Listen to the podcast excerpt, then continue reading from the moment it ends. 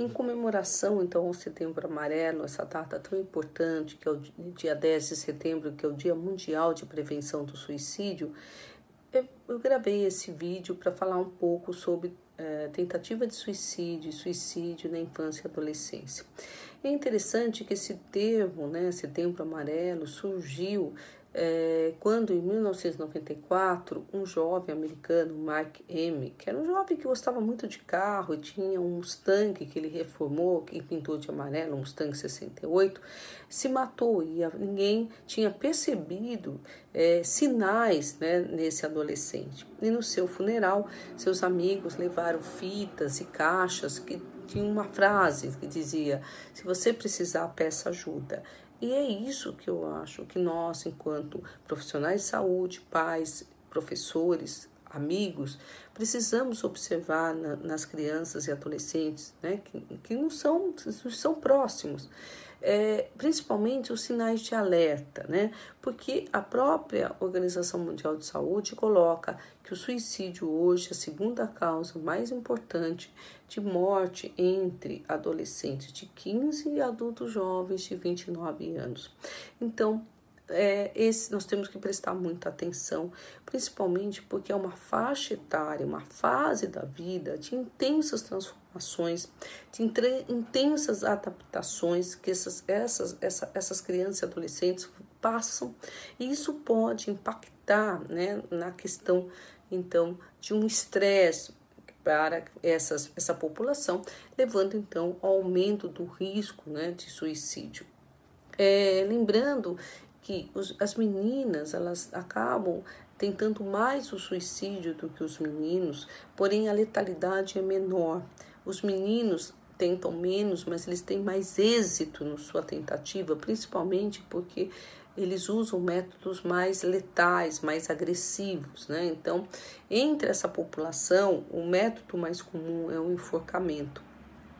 E a segunda causa nos meninos é o suicídio por arma de fogo e nas meninas o envenenamento é, por pesticida ou mesmo a intoxicação é, por é, remédios. Essas são as, as causas mais importantes.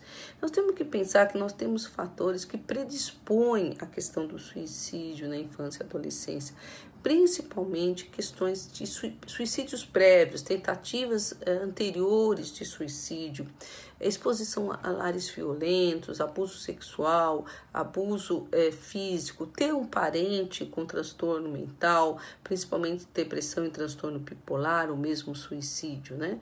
E fatores que podem precipitar essa, essa tentativa de suicídio, nós temos o uso e abuso de substâncias psicoativas. E uma coisa muito interessante que acontece, principalmente com os adolescentes, que é a questão da contaminação. Então, o adolescente que vê, ou que assiste, ou que lê uma notícia né, sobre um amigo, ou mesmo um, um, cantor, um ator que é famoso nessa faixa etária, eles podem é, desencadear essa questão do suicídio como uma imitação é, do que eles viram, né?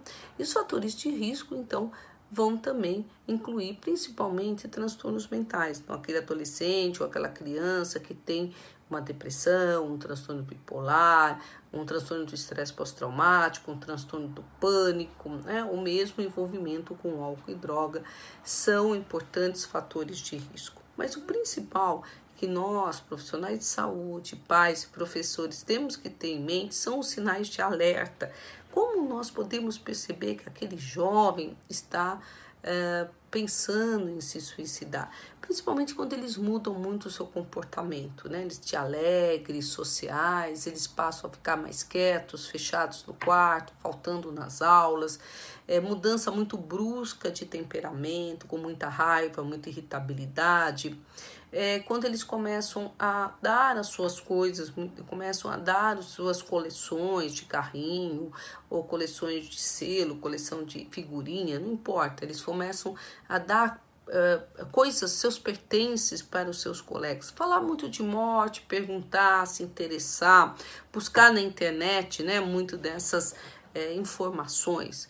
É, também não podemos é, nos esquecer das, dos, do, dos cuts, né, dos cortes que muitos adolescentes apresentam nessa faixa etária, mesmo naqueles que são considerados né, autolesões sem intenção suicida. Ela pode ser sem intenção suicida naquele momento, mas um terço desses casos acabam tentando suicídio dentro de um ano. Então, prestar atenção nos nossos jovens, nos, nos nossos adolescentes, nas nossas crianças e deixar aberto um caminho de comunicação com eles para que eles possam então pedir ajuda. É isso.